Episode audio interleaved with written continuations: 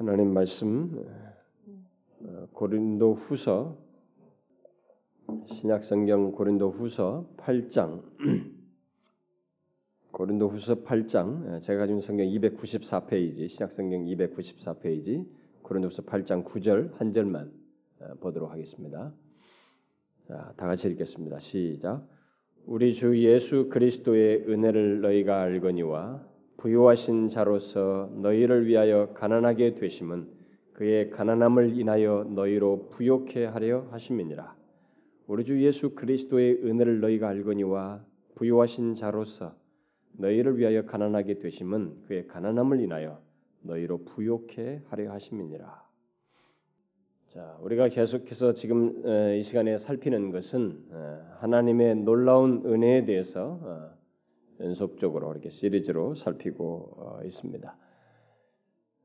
물론 주로 우리를 구원하시는 차원에서의 그 은혜를 어, 살피고 있습니다. 그러나 제가 이 구원의 세밀한 부분, 뭐 선택, 무슨 뭐 이렇게 쭉 있죠. 그 거듭남, 뭐 이런 모든 중 이, 칭이 뭐 구체적인 내용들 있잖아요. 이런 구체적인 구원의 세밀한 부분들, 어, 소위 구원의 순서라고 하는 그 순서 속에 있는 다양한 국면들에 나타난 은혜를 살피기보다 아, 우리의 구원을 위한 하나님 편에서의 그 다각적인 예, 은혜, 예, 또 우리의 구원의 여정 속에서 다양하게 나타내시는 예, 은혜를 아, 살피고 있습니다.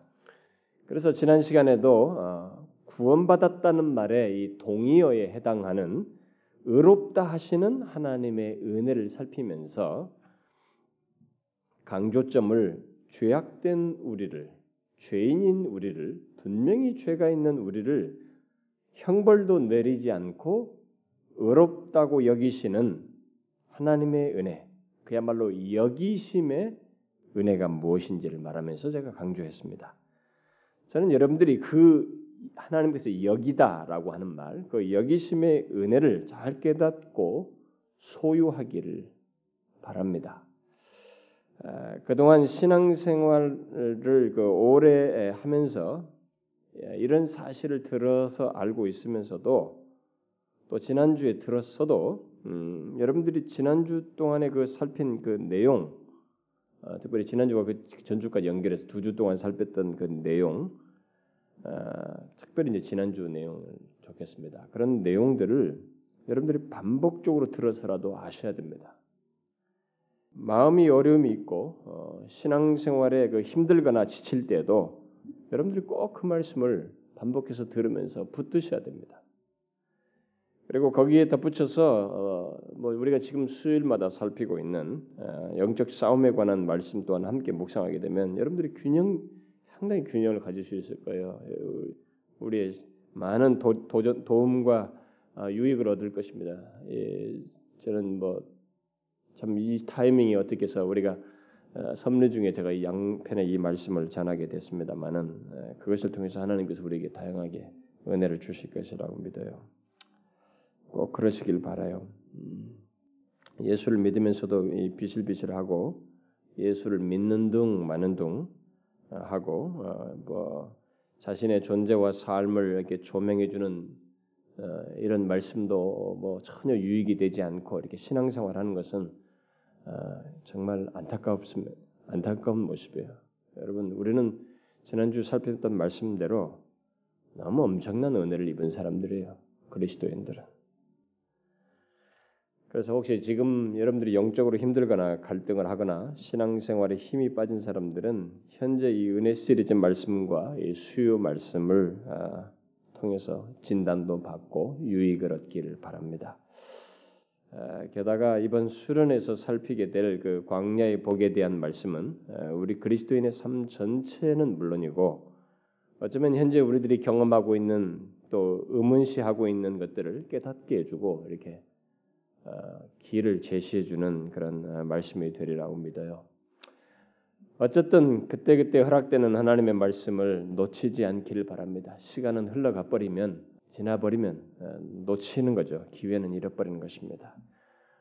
혹시 여러분들 중에 예, 말씀이 안 들리거나 이해되지 않거든 일단 자신이 들으려고 하는 마음과 소원이 있는지부터 꼭 살펴보셔요. 그것도 안 된다면 그러고 싶은 마음을 달라고 하나님께 또 들을 수 있게 달라고 하나님께 먼저 구하셔요. 그렇게 하는데도 하나님의 말씀이 안 들리고 이해되지 않는다면 아마 둘 중에 하나이지 않겠어요? 아직 영적인 눈을 뜨지 못했거나 그렇지 않다면 스스로 원치 않기 때문에 자신이 마음을 닫아버렸기 때문에 안 들리는 거죠. 다른 이유를 찾을 수 없어요. 다른 이유를 찾을 수 없습니다. 눈을 못 떴거나 마음을 닫았기 때문이에요. 스스로 마음을 닫기 때문에 안 들리는 것이에요.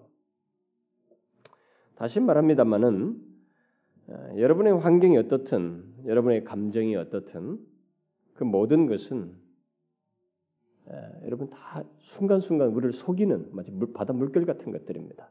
거기에 여러분들을 내어 맡기지 마시고 우리에게 계시해 주신 하나님께서 행하신 이 말씀과 그 행적에 근거를 두셔서 신앙생활 하셔요.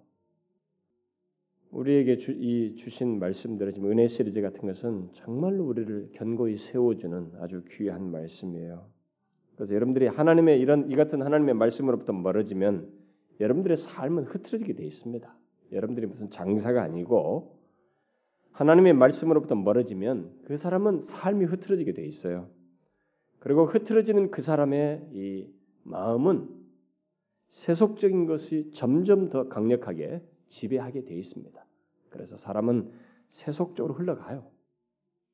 그래서 결국에는 자신의 소욕을 따라서 본성적인 욕심을 따라서 행하게 되고 결국 자기 자신이 신이 돼 버려요.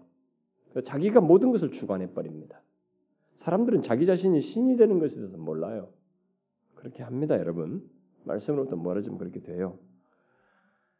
물론 하나님은 자신의 친 백성들, 선택한 백성들을 그렇게 되도록 마냥 방치하지는 않습니다. 손을 쓰시긴 하지만 여러분들이 그렇게 말씀으로부터 멀어지는 것을 경계하셔야 됩니다. 저는 지난주에 전한 음, 지난주 말씀을 전한 뒤에 그 한 주간 동안 제가 그 말씀을 전해 놓고도 그 말씀의 그 여운 속에서 한 주를 보냈어요. 어, 하나님의 여기심의 은혜가 얼마나 놀랍고 어, 감동적인지 음, 그 다음날 아침에 월요일 아침에 이 새벽 기도 시간에도 기도하면서 그것이 제 마음을 계속 이렇게 상기시킴으로써 감동이 흘러갔습니다. 그 말씀의 여운을 저는 오후 시간에 조금 나누려고 하는데 저는 솔직히 지난주 말씀을 이 시간에 그대로 다시 전하고 싶은 그런 마음까지 생겼어요. 왜냐하면 그 말씀이야말로 우리의 삶 속에서 아, 아주 중요한 원천이 되고 힘이 되는 말씀이기 때문에 그렇습니다. 그러나 그렇게 하지 않고 그것과 연관된 또 다른 하나님의 은혜 말씀을 이 시간에 살피면서 또 우리를 새롭게 깨닫게 할 그 하나님의 은혜를 접하고 싶습니다. 바로 오늘 본문에서 말하는 이 은혜입니다. 여러분 읽어서 아시죠? 무엇을 말하고 있어요? 지극히 부요하신 하나님의 아들 예수 그리스도께서 우리를 위하여 가난하게 되심으로써 우리를 부요케 하셨다고 하는 그 은혜입니다.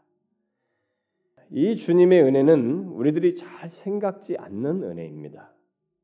생각해도 지극히 높으신 하나님의 아들께서 이 땅에 오셔서 우리를 위해서 뭐 우리를 구원하심으로써 우리를 뭐 부유하게 하셨다, 우리를 은혜를 베푸셨다, 뭐 이렇게 간단하게 생각하고 많은 것이지 뭐 감동되고 그 은혜가 나에게 정말 은혜가 되지 않는 뭐 그것이 우리들의 흔한 모습이에요.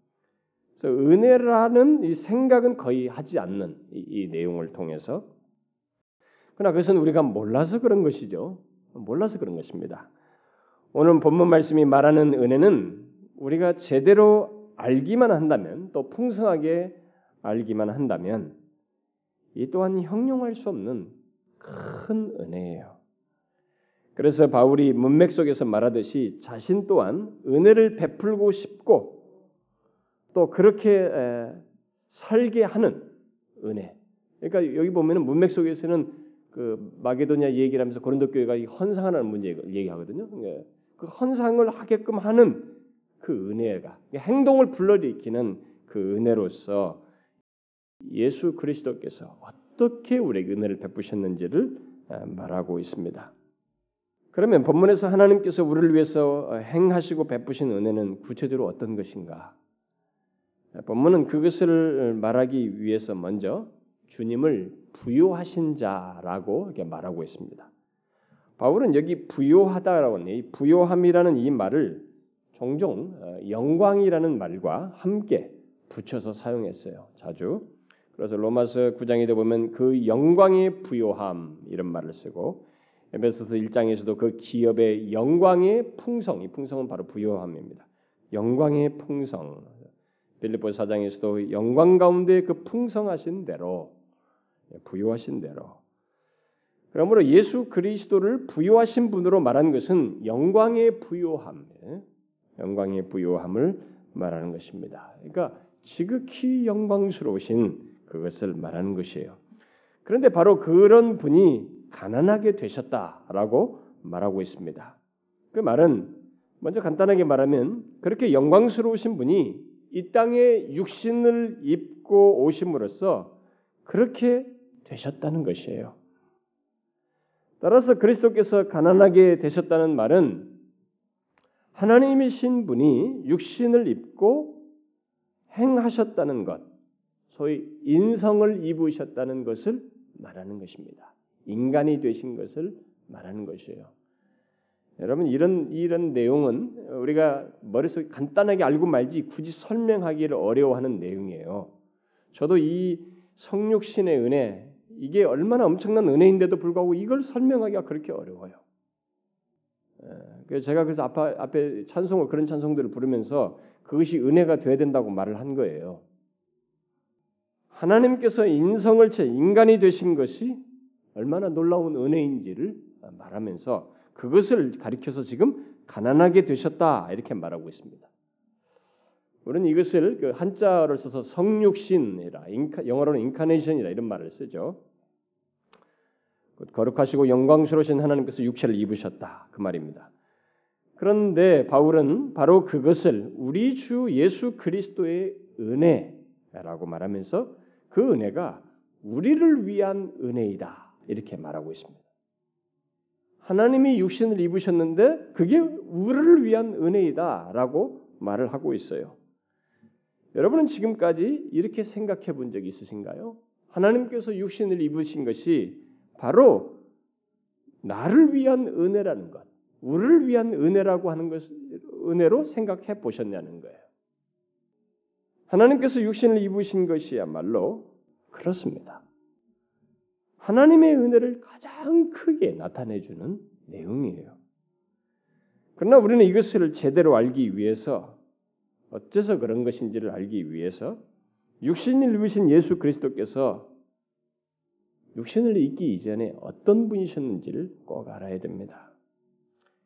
이 세상에는 가난한 사람들이 굉장히 많습니다. 우리야 요즘 살만한 나라가 되버렸습니다만은 이 가난은 지금 지구상에도 가난한 나라들이 굉장히 많죠. 먹을 것도 없는 몇 가지 옷에 의해서 버티는 그리고 죽을 때는 이렇게 뭐 그냥 아무데나 묻어버리고 방치해버리고 버려버리는 이런 뭐 아프리카 같은 데는 정말 그렇잖아요. 묘지 하나도 얻지 못해서 그냥 버려지는 극도의 가난함 속에서 죽는 사람들이 많습니다. 그러면 하나님의 아들 예수 그리스도께서 가난하게 되셨다는 것은 무엇을 말할까? 예수님께서도 그들처럼 삶을 힘들게 살았다는 것을 말할까? 뭐 묘지 하나 없이 머리 둘 곳이 없어서 그냥 잠잘 때도 없고 가난했다는 거, 육체적인 가난은 그것만 말할까? 만일 그렇다면 그리스도께서 가난하게 되셨다는 것은 그분보다도 더 극단적으로 가난한 사람도 이 세상에 있, 기 때문에 그렇게 놀랄 만한 것은 아닙니다. 뭐 특별히 그렇게 기이하다고 볼 수 없어요.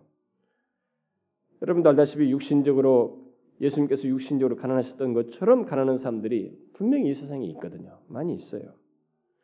그러므로 여기 그리스도께서 가난하게 되셨다는 것을 이해하려면 그가 어떤 분이시고 어떤 상태에서 가난하게 되셨는지를 꼭 알아야 됩니다.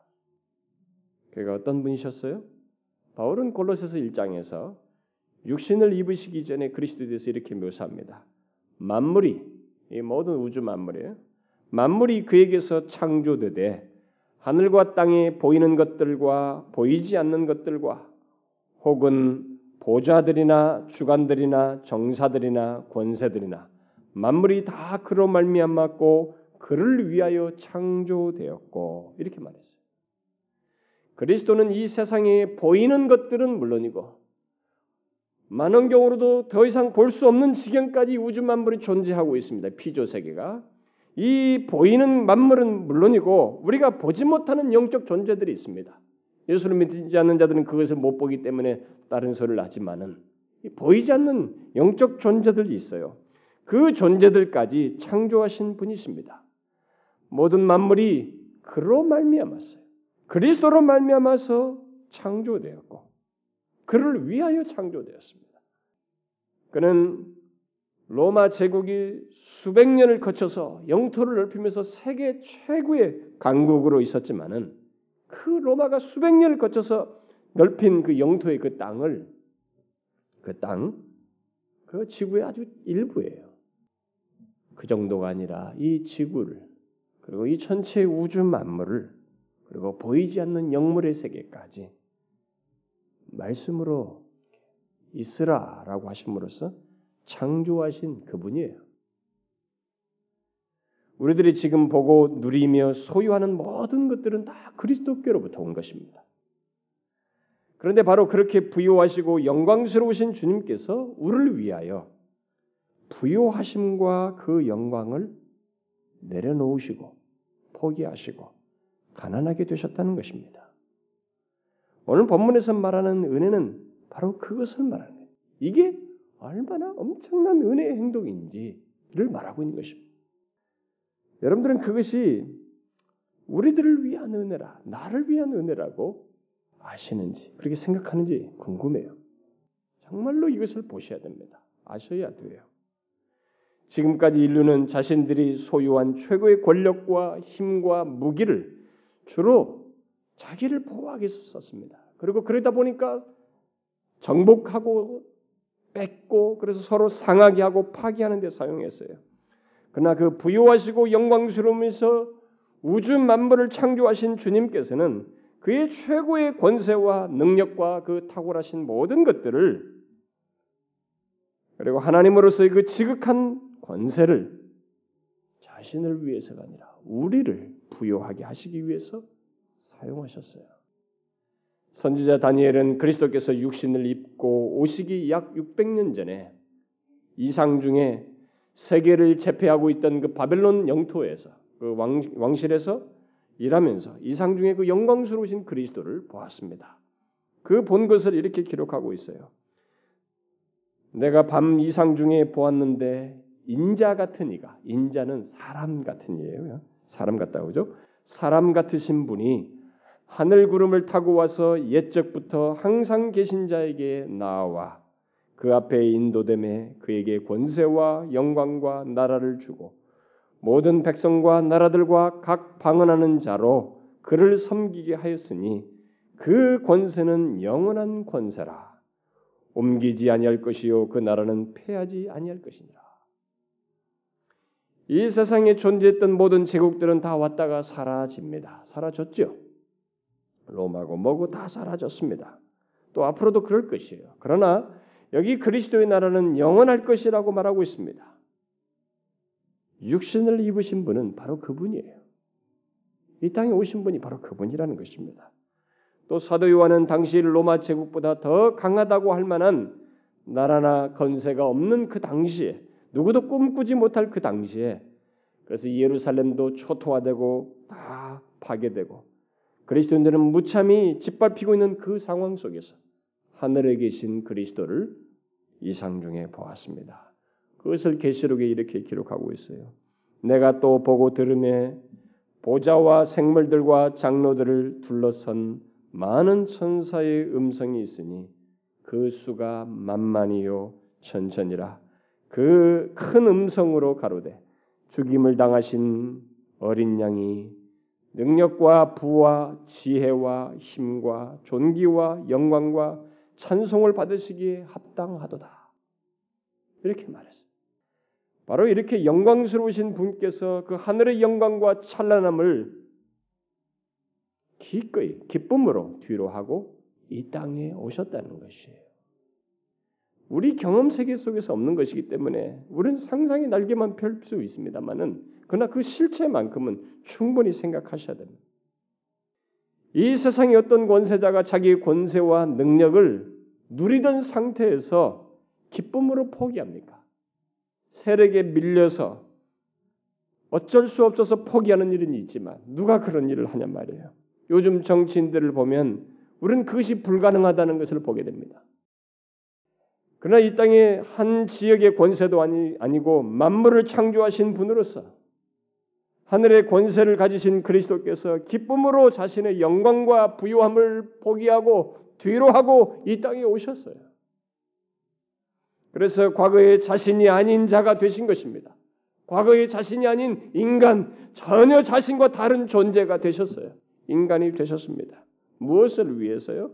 바로 우리들에게 과거의 우리가 아닌 하나님의 자녀가 되도록 새로운 존재가 되도록 우리에게 새로운 존재인 바로 그리스도와 함께한 후사가 되도록 하기 위해서 자신은 전혀 과거의 자신이 아닌 존재가 되신 것이에요. 그는 과거에 거룩, 거룩, 거룩이라고 외치는 천사들의 소리를 들으셨던 분이십니다. 그런데 바로 그분께서 거친 폭도들에 의해서 인간들에 의해서 십자가에 못 박혀 죽이라고 하는 그런 배은망덕한 소리를 천천히 들으셨어요. 또 천사들의 찬송과 영광 돌림의 대상이셨던 그분께서 사람들의 회초를 맞으시며 침뱉음을 당하시고 저주의 말을 들으셨습니다. 어떻게 그 양면을 그리스도께서 가지실 수 있는가? 어떻게 하나님이신 그분이 이런 양면을 가지실 수 있는가? 이런 양면을 경험할 수 있는가? 그것은 바로 그가 하나님이시면서 동시에 참 사람이 되셨기 때문에 사람이 되셨기 때문에 있게 된 것이에요. 만일 그가 하나님이시기만 했다면 그런 일도 있을 수도 없고 또 이 땅에 오셔서 그렇게 사람들 가운데서 계실 수도 없었습니다. 왜요? 우리들이 하나님을 보고 살 수 없기 때문에 인간은 하나님을 보고 살 수 없습니다. 그러나 반대로 그가 사람이시기만 했다면 예수를 모르는 사람들은 그를 그냥 사람으로만 취급하고 있는데 만약 그가 사람이시기만 했다면 그가 이 세상에 오신 것은 그리 특별한 것이 되지 못합니다. 왜냐하면 그 정도의 위인은 여러 있거든요. 뭐 석가도 있고 뭣도 있고 다 있잖아요.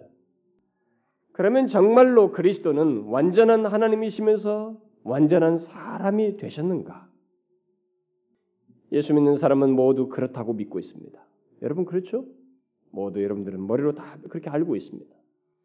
그런데 안타까운 것은 그 믿음이 충분한 이해와 확신을 가진 그 확신 속에서 갖는 믿음이라기보다는 그냥 그렇다고 받아들이는 것이.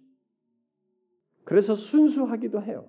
근데 순수한 것 같지만 한편에서는 무지하고 대충 믿는 면도 있어요. 그런 사람들도 있습니다. 물론 성경은 이 신비스러운 사실을 구체적으로 설명은 하지 않습니다. 그저 진술할 뿐이 서술할 뿐입니다. 예를 들면 그리스도를 예언한 이사에서 구장 같은 걸 보게 되면 한 아이가 우리에게 낳고 장차 나실 분을 얘기하는데도 한 아이가 우리에게 낳고 한 아들을 우리에게 주신 바 되었는데 그건 아기로 태어난다는 것이죠. 바로 육신을 입는다는 얘기를 말합니다. 그런데 계속 언급되는 것은 전혀 다른 내용이 덧붙여지고 있어요. 그 어깨에는 정사를 메었고 그 이름은 기묘자라 모사라 전능하신 하나님이라 영존하시는 아버지라 평강의 왕이라 이렇게 말하고 있습니다. 아이로 오시는 분을 전능하신 하나님이라 영존하시는 아버지라 이렇게 말하고 있습니다. 영원히 존재하시는 아버지라는 거예요. 또 이사야서 6장을 보게 되면 스랍들이 서로 화답하면서 하나님을 거룩하다, 거룩하다, 거룩하다. 만군의 여호와여라고 했습니다. 그런데 이 땅에 계셨던 예수님께서 요한복음 12장에서 그 이사야가 그, 그 장면을 보고 말하면서 자기 자신의 부족을 보았던 그 장면을 말하면서 이사야가 주의 영광을 보고 주를 가리켜 한 말이다. 이렇게 말. 그러면서 그 주가 바로 나이다라고 하는 것을 시사하셨어요. 그러니까 스랍들이 거룩하다, 거룩하다, 거룩하다고 외쳤던 그 주가 바로 나이다고 하는 사실, 자신이다고 육신을 입고 있는 상태에서 그렇게 말씀하셨습니다. 그런데 바로 그분이 이 땅에 오신 예수 그리스도, 바로 그런 양면을 가지신 분이세요. 이 사실을 바울은 골로새서에서 그 안에는 그리스도 안에는 신성의 모든 충만이 육체로 거하신다 그랬습니다. 하나님의 것이에요. 신성의 모든 충만이 어떻게 이 육체로 거할 수 있느냐 이두 양면을 얘기하고 있습니다. 여러분 신성이 어떻게 육체 안에 있게 되는지 그것이 어떻게 가능한지 그야말로 한 인격 안에 인성과 신성이 하나님이신 것과 인간인 이 두 양면이 어떻게 함께 있을 수 있는지에 대해서 사실 정확하게 설명은 안 해요 성경이. 그 사실이 그렇다고만 말하고 있을 뿐입니다. 그래서 이 성육신을 말하기가 정말 어려워. 이 은혜를 설명하기가 너무 어렵습니다. 그래서 제가 어려서부터 신앙생활은 이 성육신에 대한 진리를 그렇게 풍성히 못 들었어요. 신학생 시절에도 그렇습니다. 교리적으로는 단문으로 간단하게 들었지만은 이게 얼마나 은혜로운지를 감동 있게 듣지를 못했어요. 깨닫지 못해요. 그래서 요한일서 강의하면서 제가 더 그것을 전할 수 있었고 제가 호주에서 설교하다가 아주 큰 충격을 받은 적이 있어요. 깨달음을 가진 적이 있습니다. 이 엄청난 비밀을 우리가 다 묘사할 수 없는데 성경이 분명히 은혜라고 말하고 있는 것을 이 양면을 갖는 행동 속에서 은혜로 말하고 있는 것을 여러분들이 이해하셔야 됩니다. 여러분들은 이렇게 말하고 아, 너무 복잡합니다. 그냥 예수님이 우리 구원자라고 믿으면 되는 것 아닙니까? 인성과 신성이 한 인격 아래 있다는 것이 하나님의 은혜와 무슨 상관이 있습니까? 어? 나의 신앙생활에 무슨 뭐가 도움이 된다는 거예요? 그냥 단순히 믿으면 되는 거 아니에요? 이렇게 말할지 모르겠어요. 그러나 여러분 이것은 우리의 기독교 신앙의 뿌리요 중심입니다. 그리고 은혜의 모든 것을 설명하는 핵심이에요. 중요한 내용이에요. 큰 틀입니다. 지난 2000년 동안에 이단들이 바로 이 진리를 없애려고 공격했던 거 아니겠어요? 여러분 1세기 이후 바로 뒤에서부터 바로 2세기, 3세기 계속 이어서 이단들이 계속 이것을 공격했습니다. 그리고 교회들은 바로 이 진리에 의해서 예수 그리스도의 이 성육신, 이 양성을 가졌단 말이에요. 인성, 신성을 동시에 가진 이 신비에 서술된 진리에 의해서 이 사람이 이단인지 아닌지를 판가름했습니다. 요한일서도 그것을 말하고 있죠. 지금도 이단은 이것으로 분별하는 것이에요.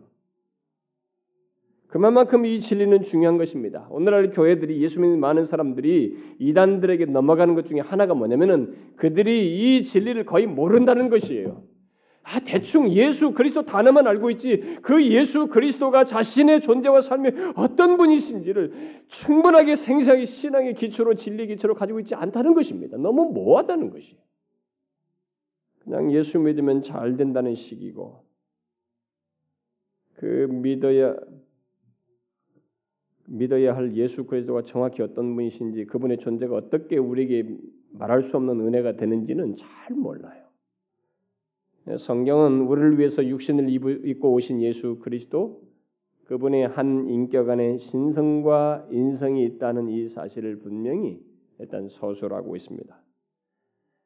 그리고 그러지 않고는 우리의 구원 자체가 이 두 양성을 그리스도 안에 한 인격 안에 가지고 있지 않으면 우리의 구원 자체가 불가능하고 하나님과 우리 사이의 중재가 불가능하며 하나님께서 인성을 취하시는 일이 반드시 있어야 한다고 하는 것을 바로 그런 맥락에서 예언했고 또 성취되었으며 성취된 사실을 장황하게 사복음서와 그 서신들 통해서 기록하고 있는 것입니다. 그러므로 우리는 이 유일무이한 비밀의 실체인 참 하나님이시면서 동시에 참 인간이 되신 예수 그리스도를 완전치는 못해도 계시된 우리에게 진술해 주신 이 계시된 말씀 안에서라도 최대한 알고 믿음 생활을 해야 됩니다. 이것을 알지 못하면 또 그 이해가 뭐하면 우리는 오늘 본문에서 부유하신 그리스도께서 우리를 위하여 가난하게 되셨다고 하며 그것을 왜 은혜라고 말하는지 이것이 왜 은혜가 되는지를 결국 모르게 되는 것이에요. 경험치 못하는 것이 되는 것입니다. 이 교리는 알 수 있었겠죠. 이 교리는 머릿속으로 알망정 그것이 나에게 얼마나 엄청난 은혜가 되는지는 모를 수 있다는 것이에요.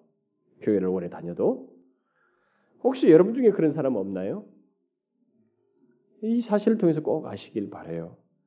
그리스도께서 참 하나님이시요 참 사람인 그 비밀을 조금이나마 알기 위해서 이 또 성육신의 은혜가 나를 위한 은혜인 것을 알기 위해서 하나님께서 어떻게 이 나사렛 예수가 되셨는지 하나님께서 나사렛 예수가 되시고 인간이 되신 이 사실을 여러분들이 조목조목 기록된 말씀을 통해서라도 살펴보세요. 오늘 말씀을 계기로 왜 하나님께서 나사렛 예수 곧 인간이 그 지구의 저 시골 한 구석 이스라엘 안에서도 예루살렘 수도가 아니고 왕실도 아닌 그 베들렘 땅에서 있어가지고 대부분의 삶을 그 도피적인 장소인 그 이방 나라 아 이방 국경지대에 그러네. 그리고 조금 그 안전할 수 있는 그런 자리에서 성장하면서 나사렛의 예수가 되셨는가? 왜 그런 그렇게 하나님께서 육신을 입으셨는가? 그에 대해서 우리들이 알고 있는 대답은 여러분들이 이유를 알고 있잖아요. 왜 하나님께서 육신을 입으셨는가? 그에 대한 우리들이 알고 있는 대답은 오직 하나님만이 죄인을 위해서 구원의 기회를 내실 수 있기 때문이요. 그분 외에는 선하고 의롭다고 할 만한 이가 없고 그렇게 권능 있는 분도 없기 때문이라는 것이죠. 그렇죠? 우리가 알고 있는 성경을 통해서 배우는 사실이에요. 또 그에 반해서 인간은 타락해서 결코 선을 행할 수 없고 선을 행할 능력도 없고 오히려 죄악만을 짓기 때문에 스스로 구원할 수 없기 때문에 이 길밖에 없어서 하는 거 아닌가? 그래서 결국 죄인을 위해서 용서의 길을 내실 수 있는 분은 하나님이시면서 동시에 사람이셔야만 한다는 것. 이것이 우리가 알고 있는 사실입니다. 그리고 교리적인 정리죠. 맞습니다. 이것은 모두 사실이에요. 그런데 이것을 은혜라고 지금 설명한 것을 이해하기 위해서 이 사실을 충분히 여러분도 더 정확하게 하나님께서 이 일을 행하시는 그 결심과 결정과 선택의 차원에서 생각해 보셔야 됩니다. 여러분들 제가 오늘 설명이 좀 어렵다고 얘기할지 모르지만 이 진리 자체가 우리 인간의 이성의 한계를 가지고 있음에도 불구하고 있기 때문에 그렇고 그래서 설명하기 어려운 문제예요. 실제 자체가. 그러나 꼭 알아야 되는 내용이에요. 특별히 이것이 얼마나 은혜가 되는지를 여러분이 꼭 알아야 됩니다. 사람들이 사람들은 역사 속에서 끊임없이 이 문제에 대해서 다른 질문을 해왔습니다. 지금 제가 우리가 정리된 이것이 성경적인 답인데 그거 왜 자꾸 다른 질문들을 역사 속에서 해왔어요? 그 길밖에 없는가? 하나님은 얼마든지 다른 길을 낼 수 있지 않는가? 그래서 교회 역사 속에서 사람들은 그리스도 하나님께서 이 땅에 오신 그 그리스도는 그저 인간의 모습으로 인간의 모양새만 취했을 뿐이지 실제로 인간의 성품은 인성은 갖지 않았다라는 주장을 많이 했습니다. 그것과 거의 유사한 계통의 이런 주장들을 사람들이 많이 했어요. 여기 뭐 유다복음서 뭐 그런 것들 다 그때 당시에 그 관련된 사람들이에요 다. 그래서 예수 그리스도를 그 인간이지 절대 그가 신일 수 없다. 그래서 무슨 뭐 묘지에 뭐가 발견되고 뭐 이런 얘기하는 것은 다 그때 당시에 나왔던 그 뒤로부터 나왔던 질문이에요. 꼭 어떻게 꼭 그 길밖에 없는가? 하나님이 얼마든 다른 길을 택할 수 있지 않느냐. 만일 하나님께서 그런 의문을 제시하면서 사람들이 말했던 대로 그런 방식을 택하시겠다고 결정하셨다면 할 수 있는 것이에요. 얼마든지 하나님은 그러실 수 있습니다. 그러나 중요한 것은 하나님께서 그렇게 하지 않았다는 것이에요. 우리 기록을 통해서 역사적 사실을 통해서 하나님은 자신이 직접 육신을 입으시고 우리를 구원할 길을 선택하시고 결정하셨습니다. 바로 우리를 위해서 부요하게 하기 위해서 그저 사람의 모양새만 내고 거기에 그냥 다른 자신의 능력을 입혀서 그냥 고통도 대충 감당하게 하고 자신은 쑥 빠져나온 그런 실체 심지어 흠없는 천사를 시켜서 육체를 입게 해서 그런 일을 얼마든지 할 수 있죠. 하나님께서 방법을 내신다면 하나님께서 그렇게 하시겠다면 할 수 있는 것이에요. 그런데 하나님은 그 길을 택하지 않았습니다. 자신이 직접 육신을 입고 그 길을 가기로 선택하시고 결정하셨어요. 그 영광스러우신 분께서 이게 은혜인 것입니다, 여러분. 이게 얼마나 놀라운 은혜인지를 아셔야 된다는 것이에요. 우리를 위해서 우리를 부유하게 하기 위해서 하나님 자신이 직접 육신을 입겠다고 선택하시고 결정하셔서 오셨어요. 이게 성육신의 은혜인 것이에요. 얼마든지 다른 방법 택할 수 있습니다. 안 하셨어요. 죄악된 우리를 부유하게 하기 위해서 자신이 직접 육신을 입으심으로써 가난하게 되시기로 하셨습니다. 여러분은 이 놀라운 주의 은혜를 헤아릴 수 있겠어요? 못 헤아리죠.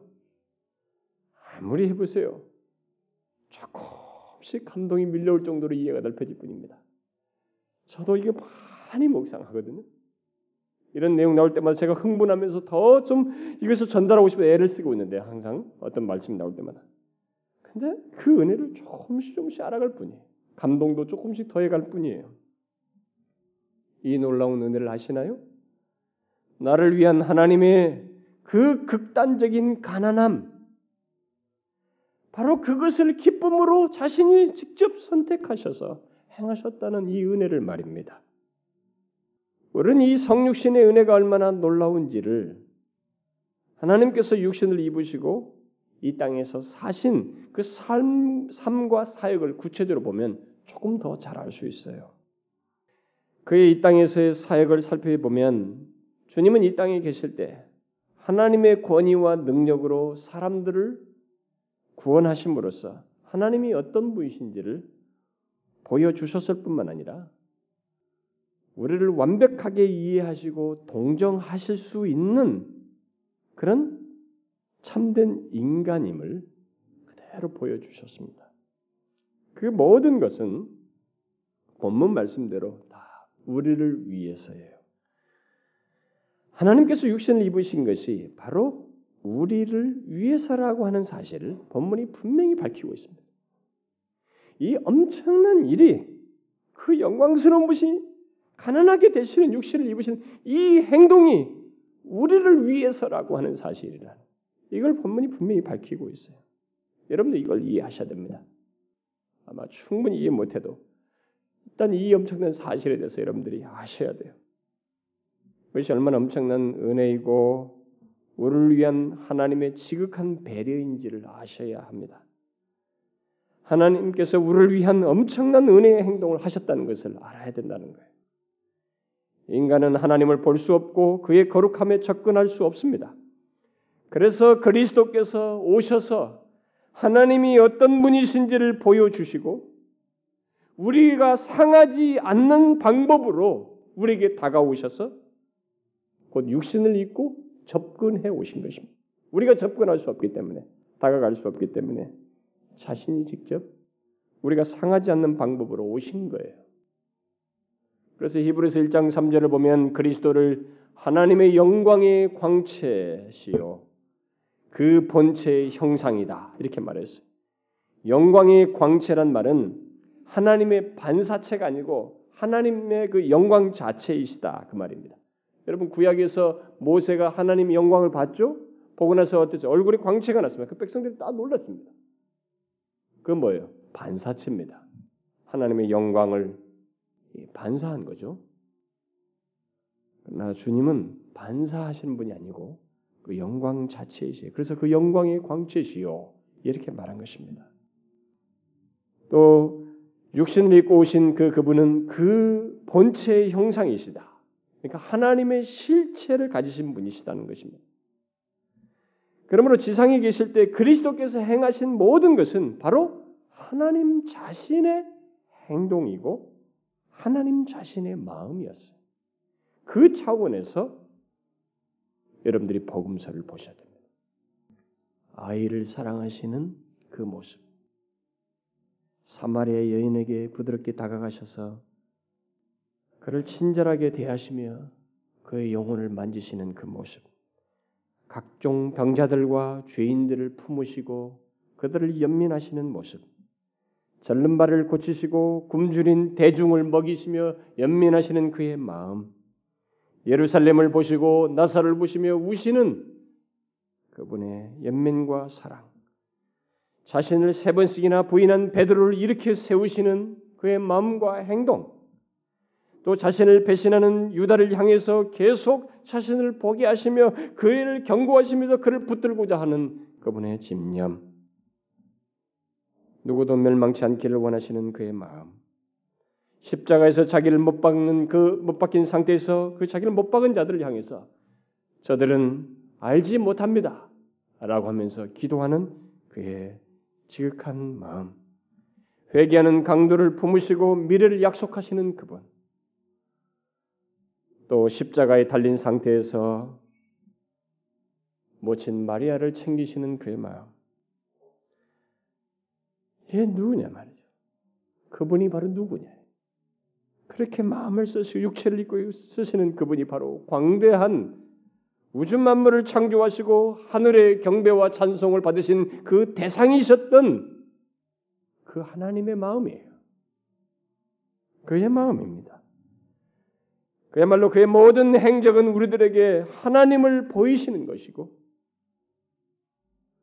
비록 외모는 육신을 입으셨지만 하나님으로서의 본성을 그대로 드러내신 것입니다. 그분은 육신으로 입고 계셨지만 하나님으로서의 본성은 조금도 달라지지 않고 멈추지 않으셨습니다. 잠시도 하나님이신 것을 멈추신 적이 없으십니다. 그러나 그분은 이 땅에 계시는 동안 시공간의 제한을 받으셨어요. 우리를 위해서.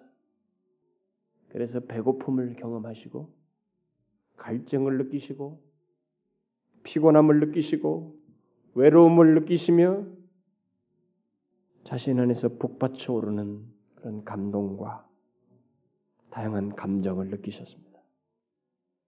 마음이 상하기도 하시고 그의 영이 눌리기도 하시고 육체의 고통을 겪으시기도 하시고 인간이 경험할 수 있는 모든 것을 경험하셨어요. 뭘 위해서요? 하나님께서 그렇게 가난하게 되심으로써 뭘 하기 위해서요? 우리를 부유하게 하기 위해서. 바로 우리를 위해서요. 여러분 그걸 아셔야 됩니다.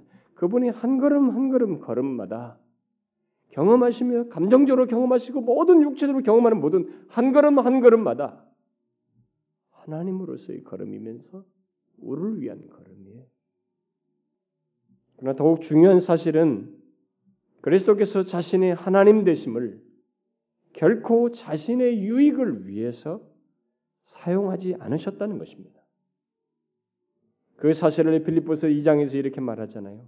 그는 근본 하나님의 본체시나 하나님과 동등됨을 취할 것으로 여기지 아니하시고 이 말씀에서 인상적인 말은 취할 것으로라는 말이에요. 하나님과 동등됨을 취할 것으로 여기지 아니하시고 예? 이 취할 것으로라는 말은 무엇을 뜻할까요? 그것은 무엇보다도 그리스도께서 가지신 어떤 것 그것을 자기 자신의 개인적인 유익을 위해서 사용하지 않았음을 뜻하는 것입니다. 분명히 우리 주님은 하나님 아버지와 동등하신 분이셨어요. 그러나 이 땅에 계실 때 그 육체를 입고 있을 때만큼은 개인적인 유익을 위해서 자신을 위해서 자신의 실체를 사용하지 않으셨습니다. 우리는 그 사실을 복음서에 기록된 여러 내용들을 통해서 발견하게 됩니다. 요한복음 8장을 보면 예루살렘에서 무리들이 예수님께 돌을 던지려고 했습니다. 이렇게. 그때 예수님께서 숨어 성전에 나가셨다. 이렇게 기록하고 있어요. 예수께서 숨어 성전에서 나가셨느냐. 이렇게 기록하고 있어요. 어떻게 무리가 돌로 치르는 순간에 자신을 숨겨서 성전을 나갈 수 있어요? 또 요한복음 10장에서도 보면 유대인들이 똑같이 돌을 던지려고 할 때 저희가 다시 예수를 잡고자 하였으나 그 손에서 벗어나시니라 이렇게 기록하고 있습니다. 어떻게 잡힐 상황에서 무기나 군대가 군대를 데리고 있지 않은데 거기서 벗어날 수 있어요? 또 누가복음 4장을 보면 나사렛에서 사람들이 분이 가득하여서 일어나 그리스도를 동네 밖 산 낭떠러지까지 끌고 와서 이 낭떠러지에 떨어뜨리려고 했습니다. 밀쳐내려고 했어요. 그런데 이렇게 기록하고 있습니다. 예수께서 저희 가운데로 지나서 가시니라. 우리 문맥상에서 여러분들이 그, 그런 거 읽을 때 뭘 느끼시나요? 잘 이해가 안 됩니다. 이게 다 뭐예요, 여러분? 그것들은 모두 주님께서 아직 자신이 죽을 때가 되지 않았고 죽을 장소도 아니며 죽을 방법도 아니기 때문에 그의 신적인 능력을 조용하게 발휘하고 계신 것이에요. 제한적으로 자신의 신적인 능력을 노골적으로 드러내면서 더 크게 충분히 드러낼 수 있는데 그렇지 않냐고 아주 조용히 자기의 신적인 능력을 발휘하고 있는 것입니다. 다 우리를 위해서, 우리를 부욕해 하기 위해서. 비록 은밀하지만 여러분 이 모든 행동 속에서 얼마나 놀라운 은혜를 우리를 향해 베풀고 계시느냐 우리는 그가 뭘 했다, 기적을 했다 행동만 보지만은 그 모든 행적 속에 사실 우리를 향한 은혜의 행동이 다 깔려 있는 것이에요. 그러다가 마침내 때가 이르렀을 때 우리를 위한 주님의 은혜를 더욱 선명하게 그리고 강력하게 예, 알게 하는 그런 행동을 하시죠. 가론 유다가 무장한 군대와 함께 게스만에 계신 예수님을 잡으러 왔을 때 예수님께서 먼저 그들에게 말하죠. 너희가 누구를 찾느냐? 먼저 말했어요. 그때 그들이 나사렛 예수라 이렇게 말했습니다. 그때 예수님께서 내로라 그가 바로 나이다 이렇게 말했습니다. 그런데 여러분 그때 어떤 일이 일어난지 아십니까? 요한복음 18장을 보면 이렇게 기록하고 있어요. 예수님께서 저희에게 내로라 하실 때 저희가 물러가서 땅에 엎드러진지라 여러분 어떻게 이런 일이 일어날 수 있어요? 내로라라고 말 한마디 했습니다. 대답 한마디 했는데 모두가 다 낮아빠졌어요. 뭐이 광경을 본 베드로는 상당히 자기들도 잡힐 거라는 제자들이 다 위축된 상태에 있었는데 이런 광경을 보니까 상당히 용기를 얻었던 거 안심하고 용기를 얻었던 것 같습니다. 그런데 주님은 그 상황에서 더 진전시키지 않으시고 이렇게 말씀하셨죠. 너에게 내로라라고 내가 말했으니까 나를 찾거든 이 사람들 예, 제자들이죠. 그들을 가는 것을 용납하라 하시고 이는 아버지께서 내게 주신 자 중에서 하나도 잃지 아니하였습니다. 라는 말을 덧붙이셨어요. 그리고 자신을 내어 맡기셨습니다. 잡으라 이렇게 행겠죠. 바로 그때 시몬 베드로가 끼어들어가지고 칼을 뽑았습니다. 잡으려는 자를 쳤습니다. 귀가 잘라버렸죠. 한쪽 귀를 잘라내 버렸어요. 그때 주님은 그 군인의 귀를 기적적으로 다시 고치셨습니다. 그러면서 검을 집에 꽂으라. 아버지께서 주신 잔을 내가 마시지 아니하겠느냐? 이렇게 말하시면서 스스로 잡히셨습니다. 그 다음에 제자들은 겁에 다 도망갔죠. 주님은 그 순간에도 계속 생각하고 있었습니다. 자신이 죽음, 죽어야 한다는 거예요. 극도의 가난으로 들어가야 된다는 것입니다. 십자가의 가난으로 가려고 하셨어요. 우리를 위해서 그렇게 가난하게 되시려고 그 생각과 집념을 가지고 은혜의 행동을 계속하고 있는 것이에요. 우리를 부여하게 하기 위해서 그 때를 기다리고 계셨고 때가 왔을 때 피하지 않고 맡기셨어요. 우리를 위한 은혜의 행동이었던 것입니다. 그리고 주님은 대제사장 가야바 앞에 섰습니다. 그때 가야바가 질문하고 뭐 얘기하다가 예수님을 저주하며 그의 얼굴에 침을 뱉었죠. 그리고 주먹으로 손바닥으로 다양하게 그를 때렸습니다. 그러나 그 영광의 주께서 가만히 침묵하며 계셨습니다. 누구를 위해서? 우리를 위해서요. 오늘 본문은 그것을 계속 밝히고 있는 것입니다. 그 다음에 예수님은 로마 총독 빌라도 앞에 섰습니다. 거기서 빌라도가 말했죠. 예수님께 내가 너를 놓을 권세도 있고 십자가에 못 박을 권세도 있는 줄을 알지 못하느냐 이렇게 말했습니다. 그때 예수님께서 어떤 말을 하셨어요? 위에서 권세를 주지 아니하셨다면 나를 해할 권세가 없었으리니 이렇게 말했습니다. 얼마나 자존심 상해요? 사형의 권한을 가지고 있는 이 로마 총독에게 그런 말을 했으니 그 말을 들은 이 로마 총독 빌라도가 어떤 생각을 했을까요? 예수의 말을 반박하고 싶었을 것입니다. 자기가 그 권세를 가지고 있다는 것을 증명하고 싶었겠죠. 아마 최소한의 예를 애를 썼을 것입니다. 아, 빌라도가 어떤 행동을 하든 그때 예수님은 가만히 계셨습니다. 그리고 전군 천사 하늘의 모든 정사와 권세도 예수님을 따라서 침묵하고 있었습니다. 자신을 위해서 얼마든지 능력을 사용할 수 있는 그 순간이에요. 그러나 주님은 자신을 위해서 능력을 사용하지 않으셨습니다. 오직 그의 능력은 우리를 위해서 사용하시고 있었던 것이 잔잔히 은밀하게 사용하신 것도 우리를 위한 것이었고 지금 능력을 사용하지 않고 가만히 계신 것도 바로 우리를 위한 것이었어요. 얼마나 놀라운 은혜예요, 여러분. 저는 제가 무시당하고 굴욕당할 때 제게 없는 힘을 빌려서라도 나의 무고함을 증명하려고 할 거예요. 제 본성은 그럴 것 같습니다. 무고한 나를 그렇게 한 자를 어떻게 해서라도 법조로도 처리하고 싶은 본성적인 욕구를 발휘할 것입니다. 그러나 그 영광스럽고 전능하신 하나님께서 나 같은 것은 비교도 할 수 없는 권세와 능력을 가신 그분께서 우리를 부욕해 하기 위해서 피조물인 우리들을 부욕해 하기 위해서 때가 왔을 때 일체 자신의 능력을 자기를 위하여 사용하지 않으셨어요. 얼마나 놀라운 은혜입니까?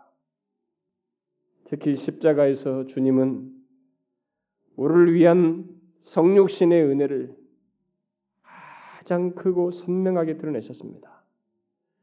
우리의 죄와 죄책과 죄로 인한 형벌을 자신, 자신의 몸에 다 짊어지시고 죽으심으로써 극도의 가난의 자리에 내려가심으로써 우리를 부욕해 하기 위한 모든 일을 이루셨어요. 그리고 부활하심으로써 그것을 확증하셨습니다.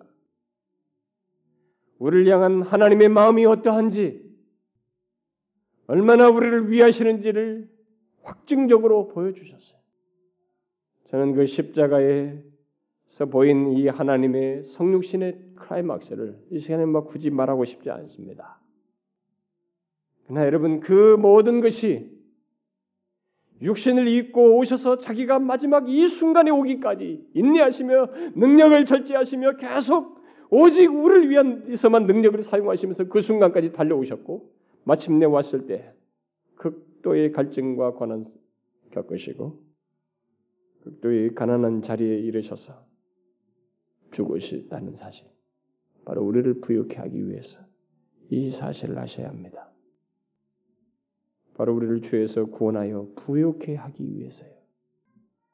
또 히브리서에서 말한 대로 우리를 완벽하게 체율 곧 동정하시기 위해서요. 그래서 주님은 이제 완전한 인간으로서 모든 것을 경험하심으로써 그분은 진짜로 우리를 아시는 분이 되셨습니다. 그는 우리가 섬세하게 느끼는 모든 감정까지 아시는 분이 되셨어요. 그래서 그는 우리의 모든 겪는 것에 대해서 연민을 가지고 살아계셔서 도우실 수 있는 그분이 되셨습니다. 히브리서가 그걸 얘기하는 거예요. 영광스러우신 자리에 계신 지금 살아계신 그분은 우리를 연민하신다는 동정하실 수 있는 분이시다는 것입니다. 왜냐하면 우리가 겪는 모든 감정적인 것을 다 경험하셨거든요. 인간으로서 경험할 수 있는 모든 것을 그걸 다 아시고 우리를 완벽하게 도우실 수 있는 분이 되셨어요. 여러분 우리에게 그런 분이 계시다는 것이 얼마나 큰 위로입니까? 참 우리가 예수를 믿는다고 할 때 뭘 말하겠어요? 지금 내가 이런 복잡한 감정, 복잡하고 힘들고 너무 좌절하고 절망하고 자학하는 이런 모든 것에 대해서 인간이 겪을 수 있는 그런 것의 원인이 되는 모든 감정이 분파의 그 뿌리가 되는 것들을 이미 어느 정도 다 아시는 그분께서 동정하실 수 있고 도우실 수 있다는 것. 그것을 알고 바로 그분을 의뢰하는 거 아닙니까? 예수 믿는다는 게 뭐예요? 여러분과 제가 힘들면 힘든 대로, 감정이 어려우면 여러분대로 그 감정을 하나님 앞에 말할 수 있다는 거 아니에요? 바로 그것을 위해서 인간이 되신 것입니다. 그것을 위해서 그가 죽으셨어요. 인간으로서 모든 것을 경험하신 것입니다. 여러분 잊지 마세요. 하나님께서 육신을 입으신 것은 하나님께서 행하신 것 중에 지금까지 그가 행하신 모든 것 중에서 가장 어렵고 힘든 것이었습니다. 성육신이 그런 것이 육신을 입은 것이 세상을 창조하는 것은 그저 말씀으로 하셨습니다. 그러나 우리를 죄에서 구원하셔서 부욕해 하기 위해서 그런 가장 힘들고 어려운 길을 그 인간이 되시는 길을 자신이 스스로 택하셨어요. 이 때문에 우리는 진실로 부유한 자가 되었습니다. 인생 70, 80년을 넘어서 인생 70, 80년 동안 살 정도의 어떤 것들을 소유해서 부유한 것이 아니라 뭐 돈을 축적해서 부유한 것이 아니라 영원히 우주 만물의 주권자 되신 하나님과 함께 그에게 속한 모든 것을 누릴 수 있고 살 수 있을 정도로 그분을 소유하시 그분을 소유하고 그에게 속한 모든 것을 소유하여서 정말 영원토록 살 수 있을 정도로 부유해졌습니다. 예수 그리스도 그분으로 말미암아 죄가 다 사함받아 의롭게 된 것도 돈으로 살 수 없을 정도로 부유한 것이지만 영원히 쇠하지 않고 다함이 없는 생명과 하나님 안에서의 기쁨과 만족과 풍성함을 상속받을 정도로 우리는 부유하게 되었어요. 하나님께서 육체를 입고 가난하게 되심으로써 우리는 그렇게 부유하게 되었습니다. 얼마나 놀라운 은혜예요? 여러분 지금 눈에 보이는 현실만 그래서 보아서는 안 돼요. 지금 여러분들이 보고 느끼는 것만이 전부인 것처럼 생각해서는 안 됩니다. 그러다면 여러분들은 속고 있는 것입니다. 하나님께서 우리를 위해서 육신을 입기로 선택하신 그 은혜, 또 오셔서 우리를 부욕해 하기 위해서 행하시고 이루신 그 크고 부유하신 은혜를 생각지 않고 살아가는 것입니다. 여러분 하나님은 진실로 우리를 이 땅에서부터 영원히 부욕해 하기 위해서 있을 수 없고 가능하지도 않는 것 같은 일, 영원히 비밀스러운 일, 곧 육신을 입는 일을 행하셨어요. 모두 우리를 위해서 실제로 역사 속에서 행하셨습니다. 우리는 그것에 근거해서 사는 것이에요. 예수 믿게 됐다는 게 뭡니까? 우리는 그것에 근거해서 산다는 것이에요. 세상이 흔들 수 없는 하나님이 이루신 직접 육신을 입고 보여주신 증거해 주신 그 은혜에 의해서 산다는 거예요. 그거 아니에요, 여러분? 무엇에 의해서 사십니까, 우리가? 그리스도인이라는 것은 바로 그것에 서 사는 것입니다. 제발 눈에 보이는 것에 현혹되지 마세요. 그게 전부인 것처럼 착각하고 속지 마시라고요. 영원히 변하지 아니할 하나님의 이 육체를 입고 인성을 입으시고 보이신 우리를 위하여 가난하게 되신 그 흔적, 그 증거 위에서 신앙생활 하시라는 거예요. 우리는 정말로 부유하게 되었습니다. 죄가 정죄하지 않을 것이고 그분으로 인해서 우리는 영혼에 속한 모든 것을 누릴 수 있게 되었어요. 정말 몇 년짜리의 목숨 걸겠어요? 이 세상에서 충실하게 살되 거기에 목숨 걸겠습니까? 아니에요. 우리는 영원한 것을 소유했습니다. 그리스도 안에서 그렇게 부유하게 되었어요. 이 사실을 기억하고 이 복된 은혜를 기억하고 사셔요, 여러분. 기도합시다. 하나님 아버지 참 너무 깊고도 엄청나게 놀라운 지혜로 우리에게 다가오시고 성자 하나님께서 직접 우리를 부욕해 하기 위해서 육신을 입기로 선택하시면 인간이 겪는 모든 것을 경험하심으로써 우리를 동정하실 수 있는 분이 되셔서 죄에서 구원하시는 정도가 아니라 그리스도인으로서 사는 데서 겪는 모든 것을 동정하실 수 있는 그런 분이 되셔서 항상 우리 곁에 계시다고 하는 것이 얼마나 큰 은혜가 되는지요. 그 육신을 입으신 은혜, 그리고 육신을 입고 행하신 은혜, 그 이후에 이제 우리를 이해하시고 동정하시는 그 은혜, 이 모든 은혜를 인하여 감사드립니다. 하나님 아버지, 이 은혜를 풍성히 누리며 우리가 헛되이 이 세상을 살지 아니하고 이 은혜를 업신여기는 그런 이 땅에서의 그 마음 뺏기고 행동하며 살아가는 그런 생활을 더 이상 하지 않도록 더욱 마음을 주께 드리며 쏟을 수 있는 저희들이 될 수 있도록 인도해 주옵소서. 예수 그리스도의 이름으로 기도하옵나이다. 아멘.